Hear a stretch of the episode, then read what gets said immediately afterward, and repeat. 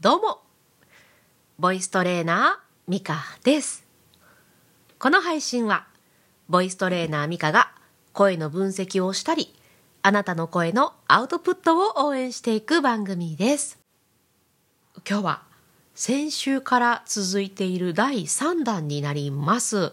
声で信頼感を上げるというお話です。ん？第4弾かな？あれ第第4弾かもしれない。まあまあ続いている、まあ、信頼感シリーズなんですけど一旦今日で、えー、最終日となっております、えー、最終日の今日は息です。これめちゃくちゃ重要でこれがうまいこと扱えるようになればもうもう言うことないんじゃないかっていうぐらい それぐらい結構重要なお話です。というのも声と息ってめちゃくちゃ、まあ、密接どころかもめっちゃ関連してるんですね。というのもね息を止めると声って出ないんです。こういうことから声が出ないんですよね。息を吐かないと実は声って出てないんですけど喋る時に息吐いてるぞって思う方あんまいないと思います。なのでちゃんとこの息が流れてるんだっていうのを意識するのがめちゃくちゃ重要なんですよね。でねこれやっておくと勝手に声量が上がります あの声大きくしようとかあの自分の声ってなかなか遠くに届かないんですよねっておっしゃってる方多いんですけどこれしたら勝手に音量上がります。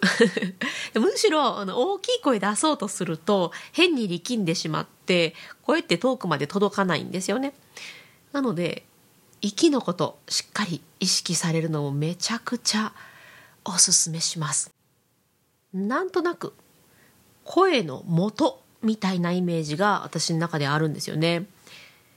まあ、あの声帯といって、まあ、声の帯と書くまあ、期間があるんですけど実際はねそこの声帯に息がバーッと当たってブルーッと震えて声の元ができてるんですけれどブルーッと震わせるために息が必要だったりするので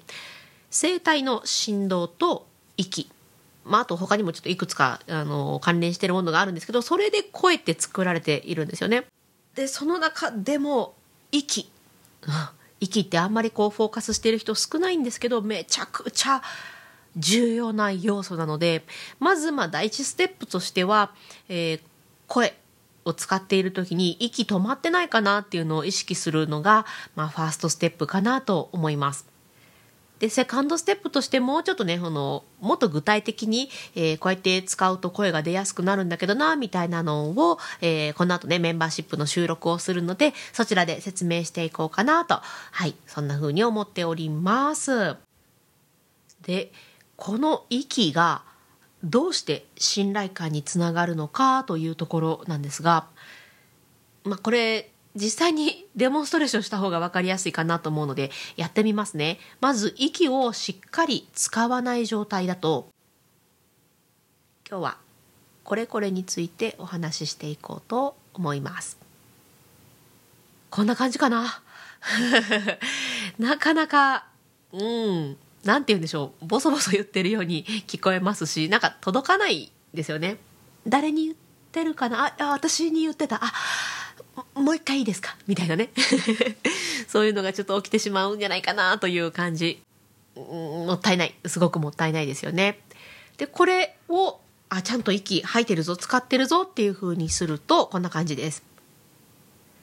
今日はこれこれについてお話ししていこうと思います。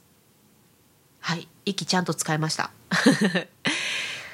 声だけであこの人私に話してくれてるなって届く感じ。伝わります。ま目に見えないものなんでこの届届いてる届いてないみたいなのって表現するの難しいですけど、まあ、少なくとも最初の喋り方している人と後の喋り方している人だったら後の喋り方している人の話の方が聞きやすいんじゃないかなって思うんですよね。どんだけ内容がよくっても聞いてもらえないと始まらないみたいなのあるじゃないですか。まあ、SNS の発信もそうですよね。やっぱ読んでもらわないことには始まらないみたいなのがあってせっかく内容がねいいものを届けているのであればより聞きやすい形にしてで相手の耳にお届けする、うん、そうすることでねやっぱりリスナーさんも増えていくと思いますしあこの人はあのこっちが聞きやすいように意識してくれてるんだなみたいな、え、そういうところから信頼感ってねどんどん積み重なっていくんじゃないかなと私は思っているんですよね。なので、えー、まずその一歩として息の使い方を意識してみてください。せっかくのせっかくの発信ですもんね。うん、やっぱ多くの人に聞いてもらえるなんかそんなお手伝いをしたいなと、はい、思っているのでぜひぜひ試してみてください。もしねお役に立ったりとかおいいじゃねえかと思ってくださったらいいねとかシェアなんかしていただけたら嬉しいです。スタンド FM では声に聞くメンバーシップの配信もしております。